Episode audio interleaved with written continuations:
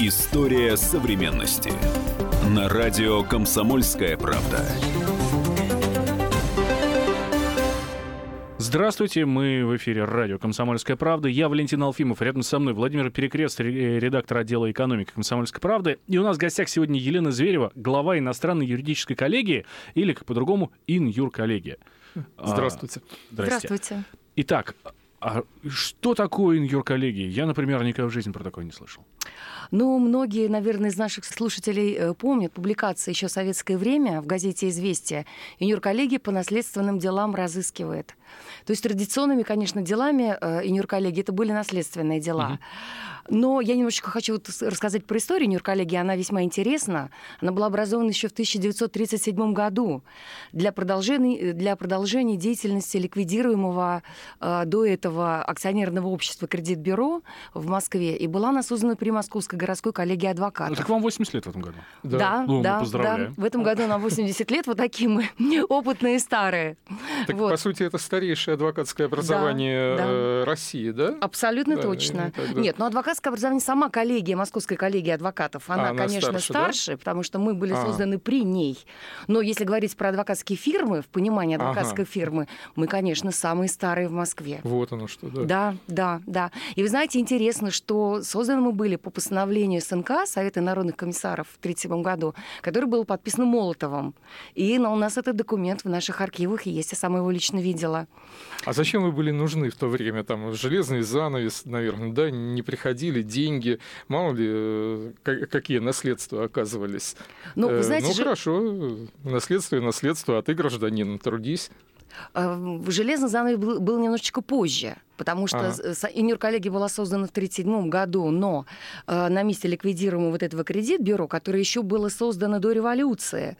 Ой, я э, знаю, это вообще легендарная организация, да. это, по сути, финансовая разведка, да, да была? Да, да, да. да и да. даже она и м, до революции существовала, и в каком-то там году Дзержинский э, понял, что надо бы это дело возобновить. Совершенно и, верно. Да, да, да. да, да и да. что, в 1937 году там всех посадили и расстреляли, да, что ли? Или чем дело кончилось? Вы знаете, история с кредит-бюро, да, она достаточно достаточно такая печальная mm. была. Э, но потом, наверное, все-таки советское государство поняло, что, так сказать, нужна и валюта стране и так далее.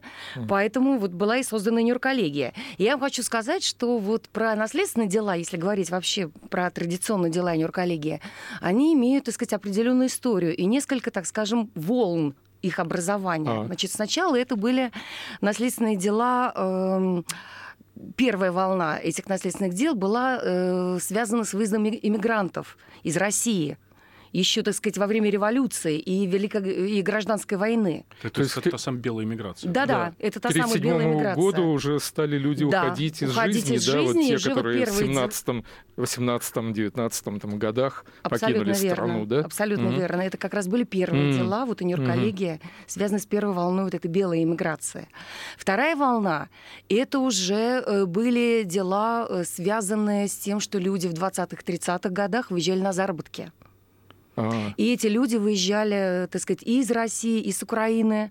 Это уже Советский Союз был. Это 20-30-е годы, вот времена коллективизации, люди выезжали просто за границу. Это была вторая уже волна дел.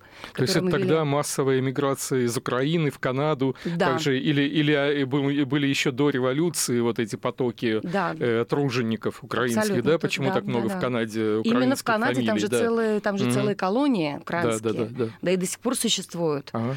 И вот. третья, да? Волна? И третья, да, да, конечно. Mm-hmm. И потом уже следующая волна наследственных дел, это уже были дела, связанные э, с Великой Отечественной войной.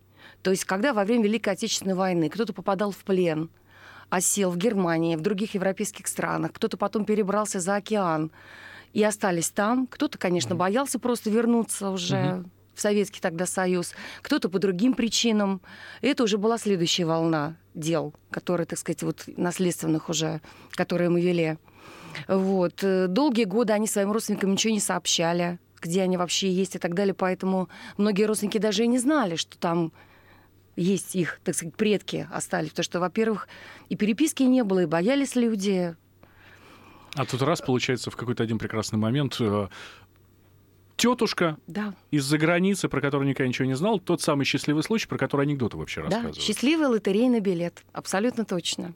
Вот такие случаи тоже бывают. Ну, еще хочу закончить про вот эти волны да. иммиграции, mm-hmm. потому что последняя волна уже иммигрантов как таковых, это уже были вот 70-е годы, это уже времена застоя у нас, и вот люди, которые мигрировали уже в 70-х годах. Угу. Это вот. И эта волна вот сейчас, да, или сейчас, она уже да, прошла, нет, сейчас да? она, сейчас еще идет, пока да? это есть эта волна, угу. но сейчас и другая волна. Сейчас ведь э, есть такие случаи, когда люди э, покупают уже, так сказать, в 90-е годы покупали недвижимость за границей, да и сейчас продолжают, и вклады имеют, и имущество и так далее. И, к сожалению, тоже эти люди уходят. И у нас есть, так сказать, дела вот этих последних волн, они уже вообще другие, получается, по, так сказать, своему происхождению. Ну да, и, наверное, тут легче искать, потому что контакты не конечно, потеряны. Да. Конечно. Я помню те публикации в «Известиях», когда Нью-Йорк-коллегия разыскивает, mm-hmm. это вообще овеянная романтика. Я помню э, какой-нибудь там разыскиваются родственники Юджина Белла, он же Юджин Беллоу, он же Евгений Белов, родившийся в 1800 каком-то году, предположительно, в Санкт-Петербурге. И угу. так думаю, как же человека носило вообще, куда угу. его занесло? Где-то вот нашел он приют в Сан-Франциско или еще где-то. Как вы находите, как вы находили вот тех вот родственников? Это же вообще иголка в стоге сена. Как это было? Абсолютно точно. И находили, и продолжаем находить. А расскажите какие-то интересные случаи, что архивы, церковные книги, что это вообще? А, вы знаете, значит, ну как вот, значит, бывает так, что к нам обращаются наши адвокаты-корреспонденты из-за границы. У нас mm. разветвленная сеть вообще адвокатов по разным странам, и Европы, и Северной Америки, и э, в Азии, и в Африке, и в Австралии, когда нам сообщают о смерти некоего гражданина. Вот он скончался, предположим, там где-то в Европе. Э, есть какие-то минимальные данные, которые нам представляются, предположим, где он родился, и, возможно, его родственники. То есть те данные, которые человек, который выехал за границу, указывает при въезде в эту страну. Угу. Значит, эти данные сообщаются нам, и мы начинаем розыск уже по имеющимся данным. Значит, это работа с отделами ЗАГС, это работа с различными архивами, это работа с органами Министерства внутренних дел и так далее, и так далее. То есть работа сложная, кропотливая. Вы знаете, бывают очень интересные случаи. Вот у нас э, был Расскажите, интересные случаи, это вот то, что мы так Вот один случай услышать, у нас да. был интересный. Значит, поступила информация об умершем в Германии. Угу. Предположительно, родственники его проживали на юге. И предположительно где-то там в Краснодарском крае. А, и страну была... хоть знали, да? Да, да, да, да. да. Вот, значит, указан населенный пункт, правда, он был указан совершенно неправильно, исковеркано было его название. Значит, мы, так сказать, э, с кем можно связались, куда можно, разослали запросы и так далее. И в результате нашли все-таки одну семью, они ничего не знали о том, что у них родственник такой есть, а умер он в Германии. Угу. Вот, э, значит, э, стали собирать сведения, но, к сожалению, архивы там не сохранились все, и полностью они свое родство не могли доказать, хотя было очень много совпадений. Краснодар, они знали... там же война прошла, наверное, все там сгорело, да, да, да архивы да, жгли, да. пожары, да? Конечно, конечно. Вот, но они, в принципе, знали, что еще при жизни до того, как началась война, их этот родственник, он был садовником. Угу. А по сообщению, которое нам пришло из Германии, так сказать, нам сообщили, что вот этот вот человек, который там умер, он работал там садовником. Угу. Вот. Э, не совпадало, правда, там какое-то имя, ой, какая-то буква фамилии не совпадала. Вот. Но, в принципе, вот эта вот местность, вот его профессия, все это совпадало. А поскольку, поскольку документы за границей должны быть представлены в наследственный суд, вот в частности в Германии там такая процедура, нам нужно было точно собрать все документы и полностью доказать родство, что это и есть родственники. То есть недостаточно было того, что мой прапрапрадедушка был садовником, нет, и тот тоже садовник, нет, значит? Нет, тут полный пакет документов, все свидетельства породословные и многие-многие другие документы. И сложность была еще в том, что, может быть, они бы и приняли наследственный суд Германии, те mm-hmm. документы, которые были, но наследство там было более 500 тысяч евро. Поэтому, это конечно, шутка, это да. очень крупное наследство, поэтому... А так бы они оставили у себя в качестве вымороченного, так называемого, конечно. имущества, да, это конечно. доход государства. Конечно. Есть за что бороться, Конечно, да? естественно. Да, давайте мы вот, финал этой истории. Финал истории таков. Да, финал... Давайте через две минуты. Давайте Хорошо. через две минуты. Э, интригу для наших слушателей Хорошо. сейчас. Да. Мы прервем, Сохраним. прервемся на две минуты и сразу после вернемся. А у нас в гостях Елена Зверева, глава ин-юр коллегии. Это величайшая тайна всех времен. Три российских государя получили ее от ветхозаветных пророков и апостолов. Разгадка тайны в бестселлере Дмитрия Миропольского «Тайна трех государей». Слушайте очередную главу романа сегодня в 23.05 по московскому времени. Читайте на сайте kp.ru и в газете «Комсомольская правда». История современности. На радио «Комсомольская правда». И мы возвращаемся в эфир «Комсомольской правды». Я Валентин Алфимов, рядом со мной Владимир Перекрест, редактор отдела экономики «Комсомольской правды». И у нас Елена Зверева в гостях, э, глава ин-юр-коллегии. Так чем же закончилась вот эта вот немецкая история? Так вот эта история, да-да, вот эта немецкая краснодарская история закончилась следующим. Наследственный суд потребовал провести генетическую экспертизу. Вот это да. То есть да. там Вы, выкопать, выкопать да, тело. Да. То есть наши э, потенциальные наследники, угу. так скажем, наши клиенты, это, было, это были три племянницы умершего. А, значит, у них были взяты анализы на ДНК, отправлены в Германию. Там Слюнка была... на, вят... на ваточке, да? Да, слюночки на ваточке, на стеклышках. вот. Там была проведена, э, там была проведена эксгумация. И, э, так сказать, экспертиза генетическая показала, и... что они на 99,99 сотых являются родственниками умершего. Вот это Слушай, да. это счастливый случай, правда? Да, да, счастливый случай. Вот такие вот дела бывают интересные. Это вот что касается розыска, вроде разыскали, а они, не они, непонятно, доказать полностью не могут. Но вот такие случаи тоже бывают. Это какой год был? Это было не так давно. Это было где-то лет, наверное, пять назад. Вот так. А, уже в новое время, да? Да, да, да. И да, люди получили деньги, да? Да, да, да. Как, они а. нормально пережили такое потрясение? Они были очень счастливы. Во-первых, для них это была полная неожиданность, потому mm-hmm. что они, ну, считали своего родственника там пропавшим без вести, погибшим, я не знаю, они вообще не знали, что он жив, тем более, что он проживает за границей. И вот а так кто вот... он был вообще? Вот если остался за границей, не поддерживал связи, какое-то предчувствие, что, наверное, не очень ему хотелось себя обозначать Наверное, я думаю, да? что он был не, не просто, это, что он, мы это не исследовали, но mm. думаю, что он был не просто садовником, чем-то он видно еще занимался, потому что это очень крупное наследство для просто садовника. Ну, но это осталось тайной. Полмиллиона евро скопить, да, это ну, э, да. Да. серьезно. Mm. Да.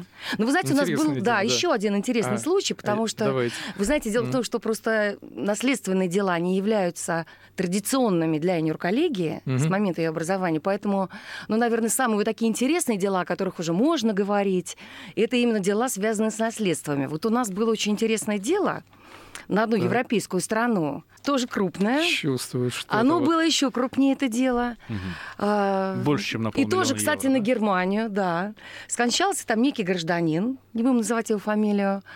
А, он был солидным ювелиром. Он имел сеть салонов ювелирных в Германии.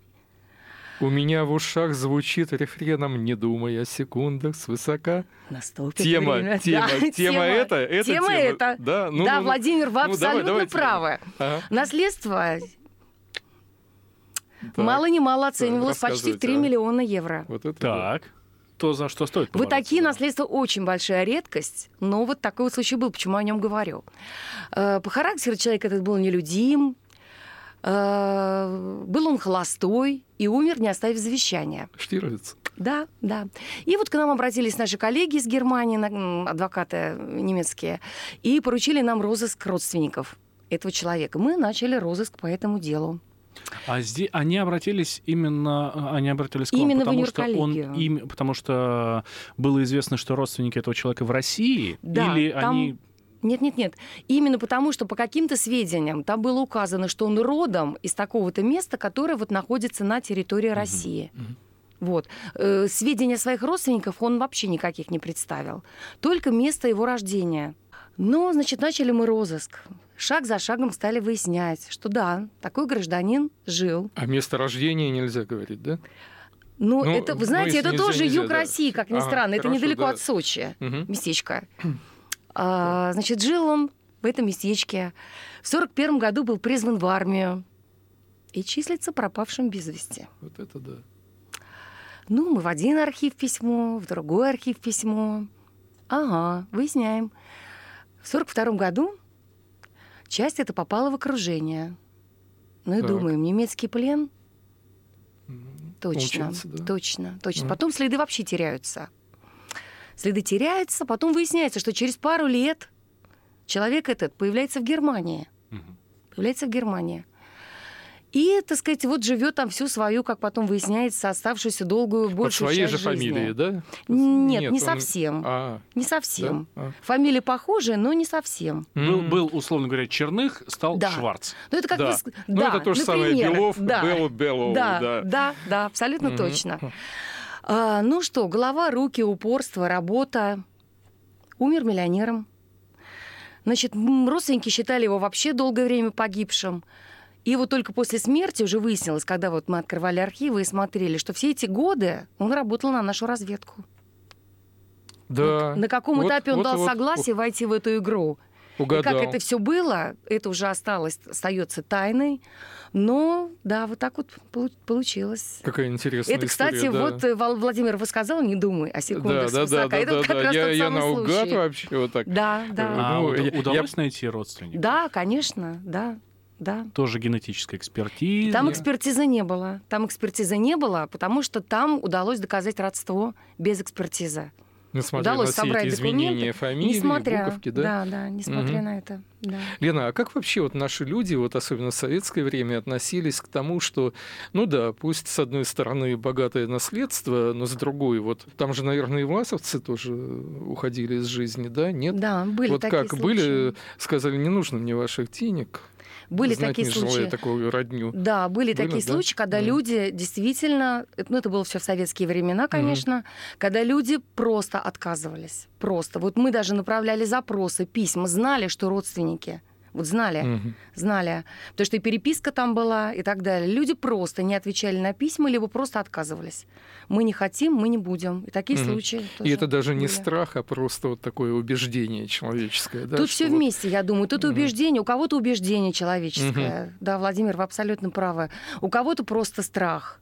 Кто-то вообще письма получал и вообще их сжигал потому что боялись вообще связи с родственниками. Это же, ну, вот времена те, я имею в виду те вот времена, когда советские. Да э, тяжелое, конечно, да. время, тяжелая ситуация и прозрение вот человеческое тоже. Кстати, в такой ситуации что да. происходит с тем самым наследством в 3 миллиона евро? Ну, в если. таком случае, через, смотря какая страна, через 20 или через 30, или по некоторым странам через 40 лет, оно поступает в доход государства. А в доход того государства, где... Где умер наследодатель, да. То есть получается, что Оно... и родственники у нас остаются да, ни с чем, ни и, с да, чем. и страна наша остается. А вы мне и страна наша вот... ни, ни с чем, а та страна а. становится а. богаче, соответственно. Да. Что ты хочешь, не хочешь, откажись, но ты хотя бы страну деньги принеси или не такие... хотят, нет, нет, нет, да. ага. нет. Если они не хотят, они вообще не хотят этим заниматься. Но сейчас таких случаев нет, сейчас все хотят. Сейчас наоборот все хотят. Даже у кого родственников нет, у нас же тоже такие случаи бывают. Найдите мне наследство и все. То есть как найти наследство, если нет родственников? Ну, знаете, вот у меня пропал без вести, а вот поищите, а вот поищите. А, ну... то есть как бы обратный поиск. Нет да, э, да, наследодателя, да. и что вы им отвечаете? Дело в том, что мы действительно ведем обратный розыск. Когда да? к нам приходит а. человек и говорит, вот у меня жил родственник, дядя Сэм, вот он проживал там, предположим, во Флориде, вот э, я с ним переписывался, перестал письма получать, вот какое-то время не получаю. Вот, значит, мы тогда уже, в свою очередь, наоборот, связываемся с нашими коллегами в какой-то зарубежной стране, поручаем mm-hmm. им уже вести там розыск этого наследства. И когда уже оказывается, что действительно человек этот умер, оставил наследство, тогда уже, так сказать, мы опять-таки ведем mm-hmm. это дело, но уже получается, что мы поручаем розыск наследства там. Не мы родственников ищем здесь, Понятно, да. а наследство уже ищется в той стране. А таких дел много? А, таких дел меньше, чем, mm-hmm. так сказать, тех дел, которые мы, наоборот, оттуда получаем информи- информацию. Но такие дела тоже есть, да. Мне кажется, фантазеров да, может да. быть очень много, которые придут и которым кажется, и что есть. у них а там... получается, да, да. сколько, ну, условно говоря, а, сколько процентов действительно разыскивается а, наследство? Но так сложно сказать, потому что, конечно, больше, ну, разыскивается, ну, процентов 80, вот так скажем. Практически Очень много. Да, да. да. Угу. Но если это, так сказать, не человек, который сказал «хочу», ничего не знаю, вроде был, в какой стране не знаю, где не знаю, такие случаи, это, конечно, это невозможно разыскать. Потому что надо знать страну, надо знать, как родственника звали конкретно, чтобы искать там уже наследство. Но сначала человек оплачивает, это же огромный труд искать, да, или, или нет, или все-таки вы... Когда мы там ищем, мы да. берем минимальную сумму на расходы, потому угу. что мы вообще дела наследственные ведем на условиях, так скажем, условного гонорара. Угу. Мы денег вперед не берем за свою работу, берем только по реализации дела. Но, конечно, клиенты нам авансируют, если известно уже клиенты и наследники, на расходы. Угу. Ну, это незначительная сумма. Лена, а вот в советское время, э, ну, как-то мне не очень верится, что э, миллионы люди получали и жили с этими миллионами. Я слышал, и много об этом говорили, что в таких случаях там э, людей как-то застав... КГБ стоит за спиной, заставляя там отдать фонд мира, там еще куда-то в какой-то фонд. Вот вы рядом со всем этим стояли, делали, расписывали, искали, да, вот у кого, как не у вас спросить, как было было на самом деле. А Нас... Давайте мы повесим еще одну паузу. Давайте. Опять же, интригу сохраним. А, небольшой перерыв, буквально 4 минуты. Сразу после него, сразу после новостей мы возвращаемся. И действительно, куда девались деньги, которые миллионами приходили из-за границы в Советском Союзе? А, мы узнаем у Елены Зверевой, главы инюрколлегии, буквально после новостей. Через 4 минуты. Не переключайтесь. Мы начинаем наш эфир. Хватит веселиться накажу. Можно без всего этого пафоса, а? Как-то поспокойнее. Все, серьезно давай. Давай. Я Андрей Норкин. Я Юлия Норкина. По понедельникам и вторникам с 18 до 20 часов по московскому времени. Главные новости, события и факты. Программа «120 минут».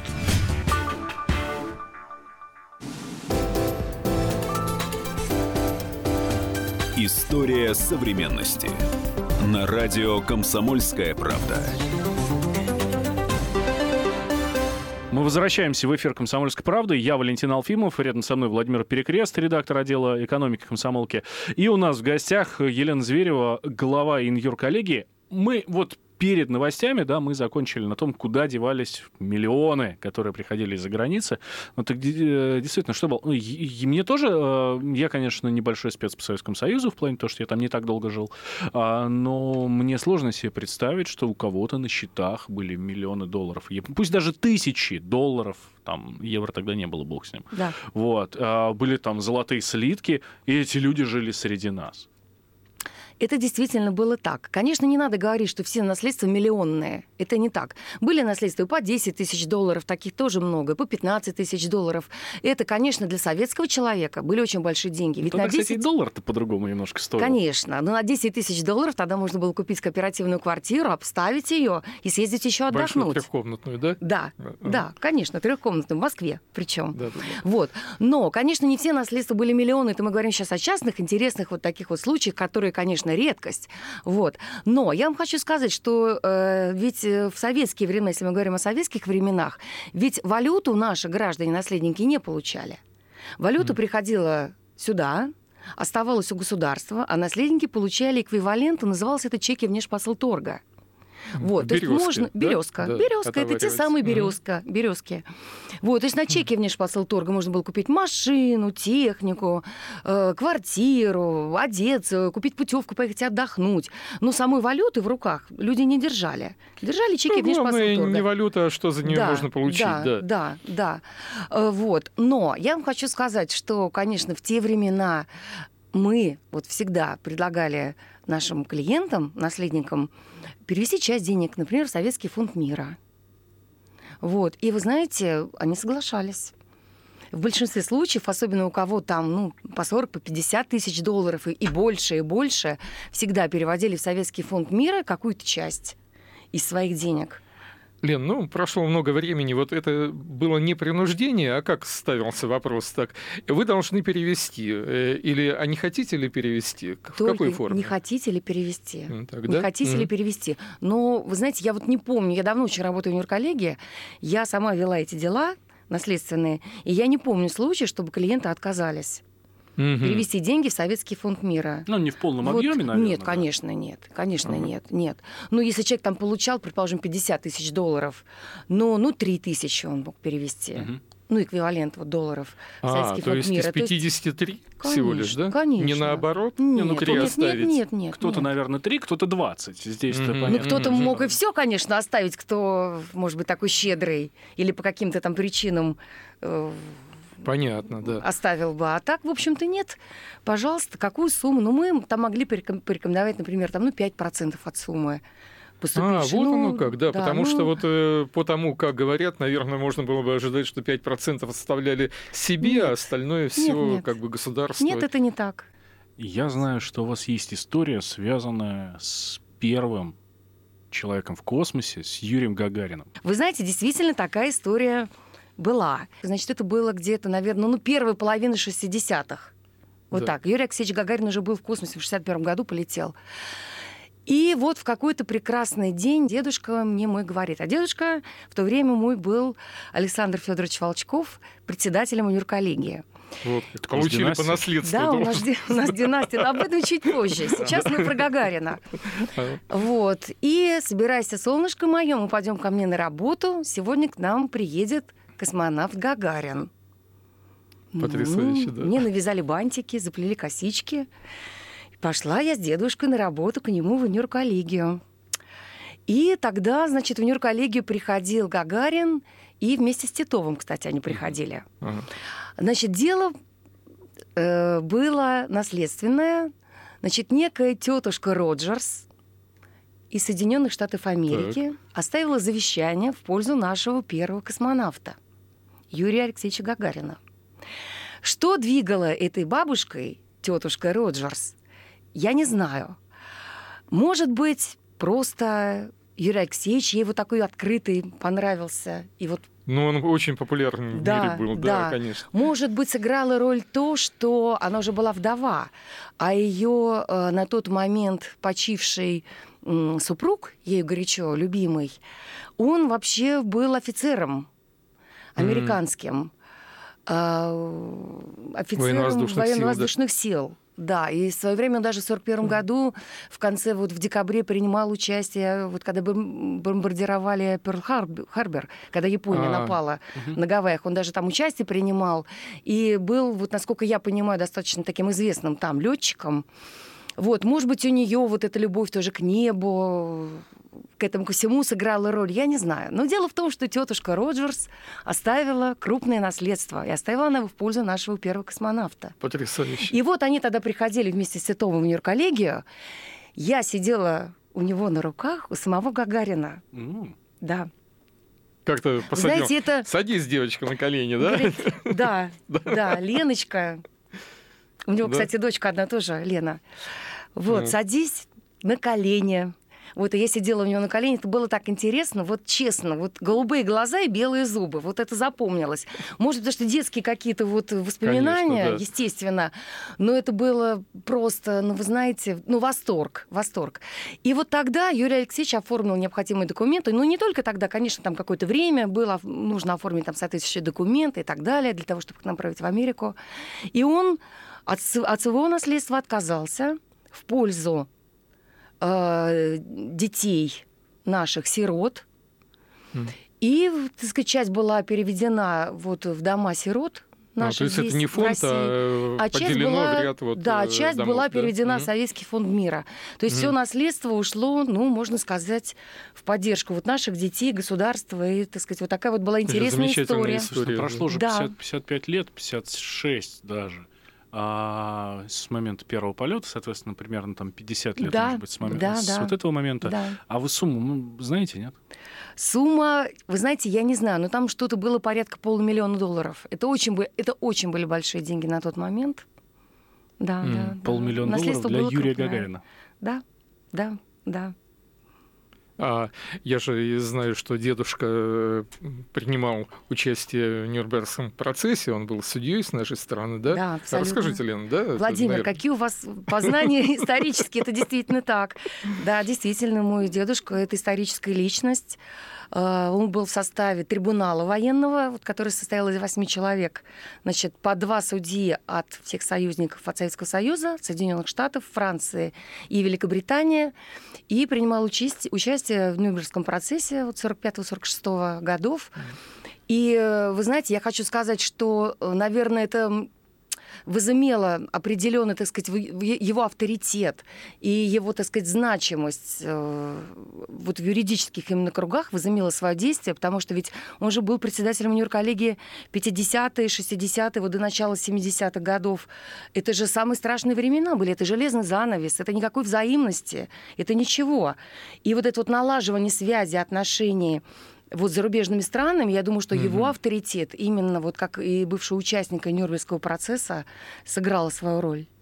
Действительно, тогда же тоже как э, продолжался жизненный цикл у людей, да. и деньги все равно приходили, конечно. и люди их получали. Конечно, да? конечно, конечно, угу. да. А государ... были, были такие истории, что государство ставило палки в колеса и не давало вам работать, не давало э, тем, кто пытается найти своих родственников, им ну, не давало это сделать. Либо наоборот понимали, что ага, есть запрос, и вам звонок сверху уже из Кремля или там, не дай бог, еще откуда-то, что так, у Слубянки может быть, там, да. Так, вот мы знаем, что вам вот такой запрос поступил, забудьте о нем, такого не Вы знаете, нам вот... Скажем так, цензура. Угу, цензура. цензура. Вы знаете, вот у, у Нью-Йорк-коллеги, вот у нас лично, как таковой цензуры не было, но вот наши клиенты некоторые, как вам сказать, мы же запрашивали некоторые документы, в свое время эти документы назывались свидетельство ДИС для использования за границей. И чтобы их получить, нужно было, чтобы эти документы получить, которые подтверждали родство, нужно было запрашивать определенные органы. Угу. Понимаете, какие? То, что связано угу. за границей, все проходило через определенные компетентные органы. И у нас были случаи, когда нам отказывали в выдаче свидетельств. То есть мы получали, э, мы понимали, э, на основании чего нам отказано было. Такие случаи были. Но я думаю, что это не по всем делам было, но по каким-то было. То есть это касалось людей, которые, э, ну, возможно, были, были предателями, об этом было известно. Либо, mm-hmm. ну, так сказать, я не знаю, там вот у меня лично был случай в практике, когда я потом выяснила, что наследодатель, этот он работал старостой, это было на территории вот Украины, mm-hmm. с Украины были родственники. Он работал старостой, э, так сказать, э, у него на душе много грехов очень было. Mm-hmm. И нам тогда компетентные органы отказали просто выдаче свидетельств, мы не смогли доказать родство. То есть такие случаи были. Вот. Ну а так сказать, чтобы Нью-Йорк палки вставляли в колеса такого. То есть в некоторых случаях даже государство вот не гналось за деньгами, знать мы его не хотим. Все. Да, такие да? случаи были. Mm-hmm. Да, они единичные, но были. Ну были. да, тоже. Да. Понятная позиция. Как происходило? Как дедушка искал? Он э, рассказывал что-нибудь? А вот э, там, э, там же наверняка были какие-то истории там с Южной Америкой. Туда же много вот немецких денег уходило, с немцами, наверное, уходили и какие-то сотрудничающие с ними выходцы из России, да, вот тут что-то такое. Вы знаете, что-то дедушка, конечно, рассказывал, но далеко не все далеко не все. Но вот я тоже из своей практики, в смысле своего жизненного... Ну, тоже ну, можете жизни, рассказать не все, да? Да. Ну, в общем, наверное, да. Но вот я просто помню прекрасный случай, когда в 1969 году, э, значит, вот Волчков вместе с Рубежовым, с нашим адвокатом, они поехали в Южную Америку, потому что это уже 69-й год, там как раз вот уже стали появляться наследственные дела именно из Южной Америки. Угу. И у них был, значит, э, была командировка. Значит, это времена хунты, да, да, всех вот да. этих... 69-й год, страшное да, время. Да. Значит, Бразилия, Аргентина, Уругвай и Парагвай. И вот то ли Уругвай, то ли Парагвай, где страшнее там была, был режим, я сейчас вот, честно говоря, ну, да, не, не знаю, суть, но да. И вот там был случай, что, значит, они должны были вернуться с командировки там 1 октября, предположим, а в результате вернулись 20 октября. Mm-hmm. Значит, э, нам толком ничего не говорили, мы не могли понять. Я просто помню бабушкино состояние, мам, мамино состояние. Пропал человек. Пропал человек. Вот. Потом дедушка, естественно, вернулся, слава тебе, Господи. Mm-hmm. Вот. И, так сказать, он просто рассказывал, что, вот не помню, Уругвай или Парагвай это был, их там помели, задержали, забрали в тюрьму, и вот они там сидели до выяснения неких обстоятельств. Но я думаю, что тут тоже сыграла роль, наверное, авторитет Нью-Йорк-коллегии, конкретно... То есть их что, за русских шпионов приняли, да? Да, да, да. Э, к стенке да. могли поставить, да? Ну, такое время было, безусловно. Да, время, времена было, были. Небольшой перерыв, еще буквально две минутки, сразу после него вернемся. Никуда не переключайтесь. Елена Зверева, глава иностранной юридической коллегии, у нас в гостях. Товарищ адвокат! Адвокат! Спокойно, спокойно. Народного адвоката Леонида Альшанского хватит на всех. Юридические консультации в прямом эфире. Слушайте и звоните по субботам с 16 часов по московскому времени.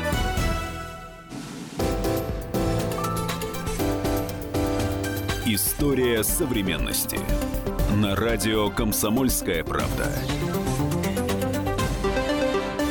Мы возвращаемся в эфир радио «Комсомольская правда». Я Валентин Алфимов, рядом со мной Владимир Перекрест, э, редактор отдела экономики комсомолки. И у нас в гостях глава иньор-коллегии Елена Зверева.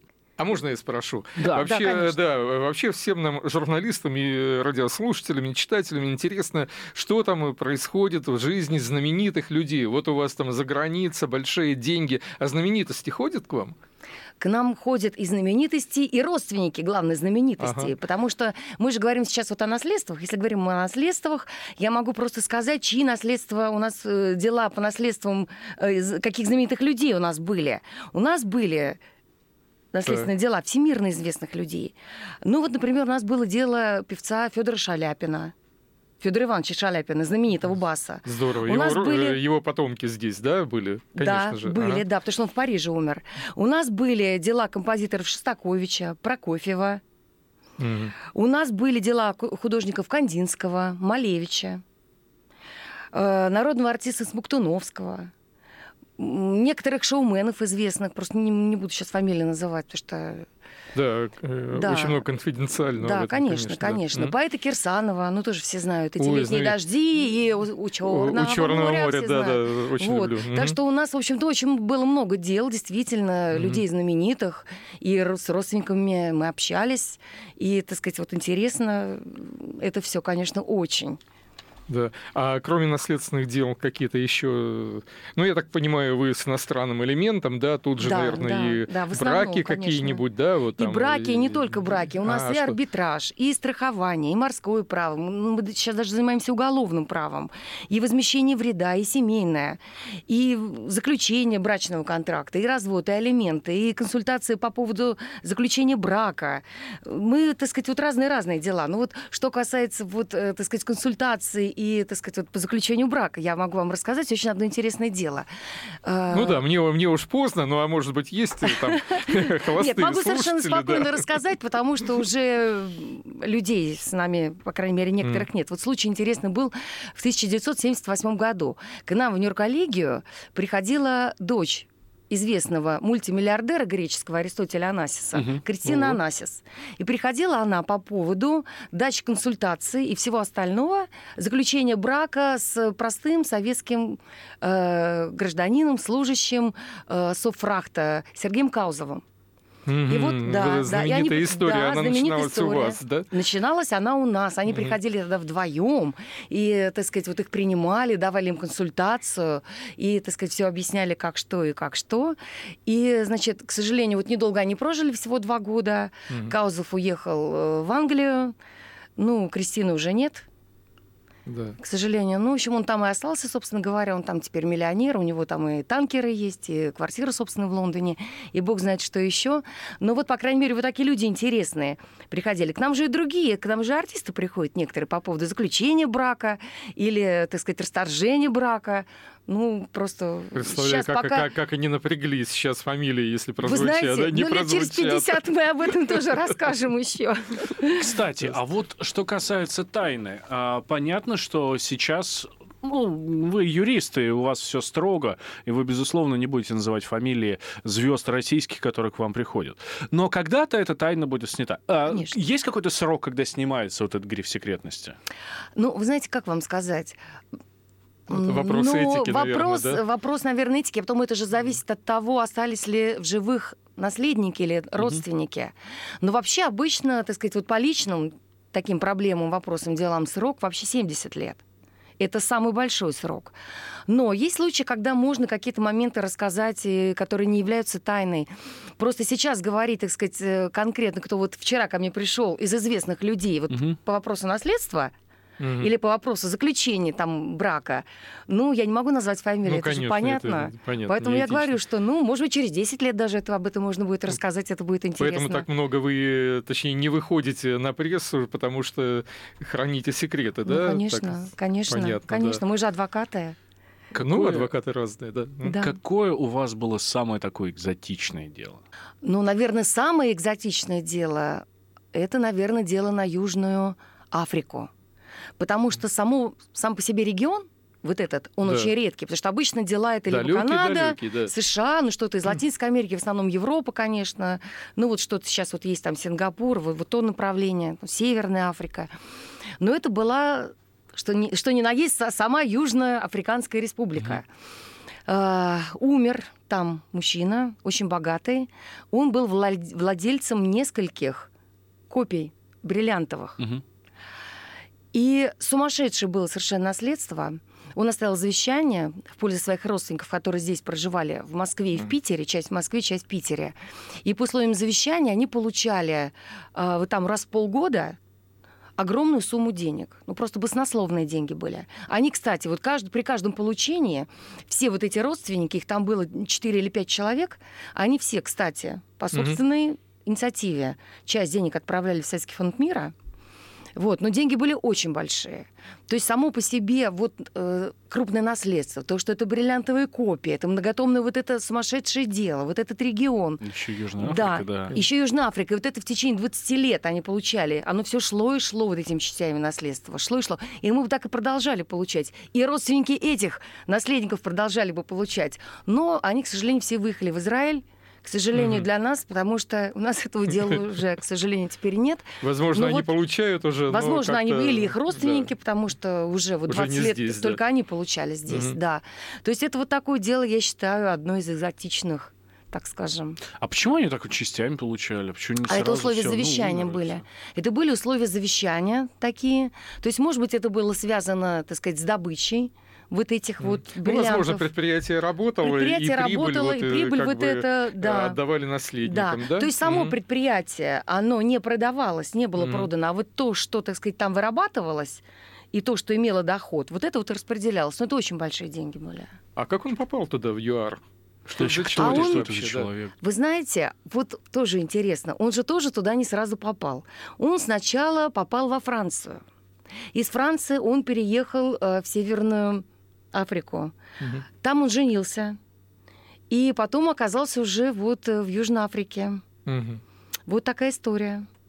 А что именно каким путем так неизвестно? Вот каким да? путем не могу э... вам сказать, не могу, не могу вам сказать. Но он сам был вообще по профессии технарь. Угу. Вот. И вот так вот получилось, так вот его жизнь вот э, помотала, так скажем. Но помотала угу. очень удачно. Ну, в общем, да. А, наверное, многие вот э, поднялись, как вот говорят, да, вот э, выезжали, может быть, бедными людьми и э, потом разбогатев. Э, мы говорим только о э, э, наследстве для людей, для родственников, а вот эти умершие за рубежом, кому-то еще вот свои наследства передавали, там, я не знаю, родной деревне, там что-нибудь. Ну, вы имеете такое? в виду родную деревню, которая здесь? Да, да, да, да. Нет, таких случаев не было. У нас ага. был только вот один интересный случай, когда умерший, кстати, в, в, в Австралии женщина, угу. выходец тоже из России она была, умерла она в Австралии. Это дело было, ну, я вам сейчас скажу, лет года четыре назад у нас. Она завещала все свое состояние Коммунистической партии Советского Союза. Потрясающе. Э, нам пришлось доказывать, что коммунистическая партия КПРФ Российская Федерация, угу. является правоприемником Коммунистической партии Советского Союза. То тоже вот такое интересное дело у нас было. Да, я помню да. эту историю. Наследство для, Зу... да, да, для да. Зюганова. Я просто да. не помню, что оно через вас шло. Да, да оно шло через нас, Владимир. Ага, да. да. Вот, мы доказали все таки что так. КПРФ, она, так сказать, при... правоприемник э, ага. КПСС. И мы действительно из Австралии, в общем-то, тоже совершенно да, другой конец света Э, получили это наследство, но я вам хочу сказать... То есть вы профинансировали что... коммунистическое движение? Нет, нет, нет. коммунистическое а... движение профинансировало опять детские дома, потому что получив Молодцы. это наследство, то есть мы угу. его получили для КПРФ, но КПРФ уже заранее до этого нам сказала, что получать они деньги не будут, они mm оформят документы, какие нужно оформить, получать они наследство не будут, и передали все свое вот это наследство, которое для них пришло, э, детским домам. Ну что ж, вполне да. в духе да. э, советских корней. А Елена Зверева, глава инъюр-коллегии, была у нас в гостях. Я Валентин Алфимов, Владимир Перекрест, редактор отдела экономики «Комсомольской правды». А, очень хочется обращения к нашим а, слушателям. Даже, наверное, не столько обращения, сколько пожелания. Желаем вам, чтобы когда-нибудь на вас тоже раз вот так вот и свалилось наследство какой-нибудь замок какой-нибудь в Англии или ну, хотя бы небольшой дворик, может, где-нибудь на берегу да, и... Атлантического океана. И вместе с тем, чтобы родственники были здоровы и живы, да? Это было бы приятной неожиданностью, конечно. А если такое будет, звоните нам на радио «Комсомольская правда» 8 800 200 ровно 9702. Спасибо всем, кто был с нами. Слушайте «Комсомольскую правду». Спасибо. История современности. Мигранты и коренные жители. Исконно русская и пришлая.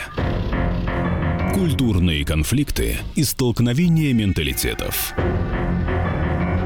Пресловутый НАЦ-вопрос встает между нами все чаще и острее. Ставим его ребром на радио «Комсомольская правда». Программу «Национальный вопрос» слушайте каждую пятницу после 7 вечера по московскому времени.